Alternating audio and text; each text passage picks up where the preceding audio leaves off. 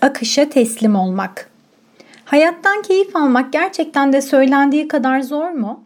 Çok mu lüks keyfini çıkarmak her anın? Kendin için yaşamak, bir an bile olsa fazla mı dersiniz hepimiz için? Dünün yaraları ile yarının kaygıları arasında sıkışıp kalmadan, nasıl olacak telaşına düşmeden yaşamaktan bahsediyorum. Evet, son zamanlarda sıklıkla duyduğumuz anda kalmaktan dem vuruyorum.'' Romalı şair Horaios'un dizelerinde yer verdiği Carpe Diem'den. Tercih ettiğim ifade teslim olmak. Neye teslim olmak? Demiştim bunu ilk düşündüğümde. Tabir bulmak güzel. Kullanmak çok havalı. Peki içi neyle dolu? Uzun bir mesai harcadım bunun için. Hala devam ediyorum. Cevabı buldum diyemem. Sanırım demeyi de tercih etmiyorum. Cevabı arıyor olmak, her durakta bulduğumu sandığım şeyi deniyor olmak inanılmaz keyifli. Bir süre onunla birlikte yaşamak, ağlayan bebeğin susması için emziğine sürülen bal gibi yatıştırıyor beni. Bunu anlatabilmek gibi bir derdim yok.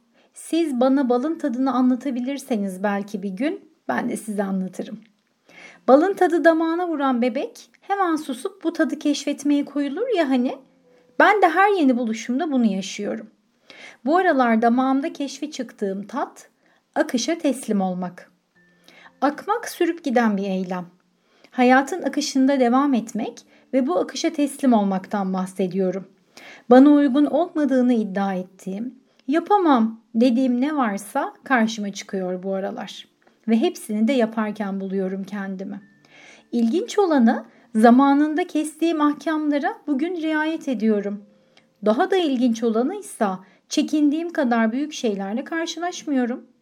İşte bu toslaşmalarımın her birinde akış başka bir şekilde vücut buluyor. Karşıma çıkan her engel akışın belli bir rotası olduğunu ve ben ne yaparsam yapayım bunu değiştiremeyeceğimi öğretmek için görevli birer memur gibi davranıyor. Peki ama engel varsa nasıl olur da rota değişmez? Yol kapalı ve geçit yok. İşte bu nokta beni aşıyor ve buna dair hüküm vermek de bana düşmüyor. Bunu da deneyimledim. Acı da olsa inanılmaz bir öğreti oldu benim için. Nihayetinde bana düşen sadece kendi vazifemi yapmak. Bu hayatı tek başıma yaşamıyorum ya. Herkes kendi hissesince varlık gösteriyor. Her varlık da beraberinde sorumluluğunu getiriyor. Demek ki ben sadece bana düşeni yaparsam hem akışta kalabilirim hem de hayattan keyif alabilirim. Kimimiz akışın önündeki engelleriz, kimimiz de bu engelleri kaldırmakla görevli memurlarız. Madem hepimiz birer görev ehliyiz, o halde engeli kaldıran kadar koyan da masum değil midir? İşin hakikatinde mevzu bahis akışın devamı ise hepimiz işimizde gücümüzdeyiz. Alın size af bileti.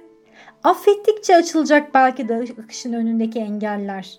Biz affettikçe hayat da sunacak bize nimetlerini engin bir gönülle. O halde akışa teslim olmanın sırrı gelene hoş geldin, gidene yolun açık olsun diyebilmekte saklı olabilir mi? O zaman geçmişin pişmanlık ve öfkelerini bırakıp geleceğin belirsizlik sularında boğulmaktan kurtulabilir miyiz? Elimizde olan ve bize sunulan en kıymetli emanetin içinde bulunduğumuz anın idrakine varabilir miyiz? Siz de duyuyor musunuz? Üstad yine ses verdi yıllar öncesinden.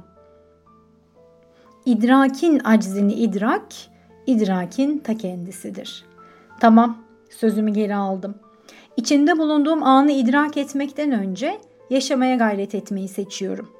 Akışı anlamaya çalışmaktan ziyade akıp gitmek gibi.''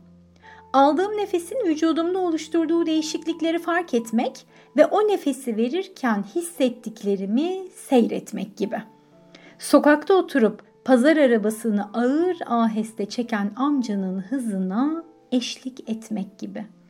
Sınıfta ders anlatırken kendinden geçen öğretmeni seyre dalmak gibi.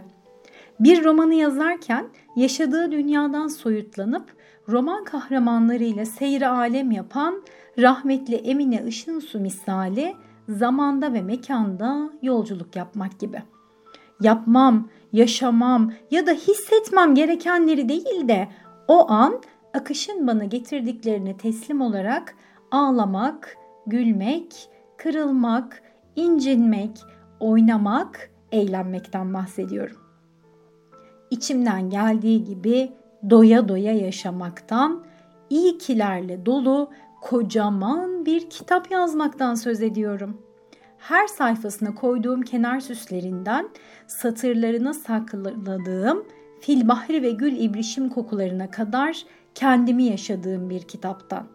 Dedim ya bunu anlatabilmek gibi bir derdim yok diye. Siz düşünün artık. Dertsiz halim buysa.''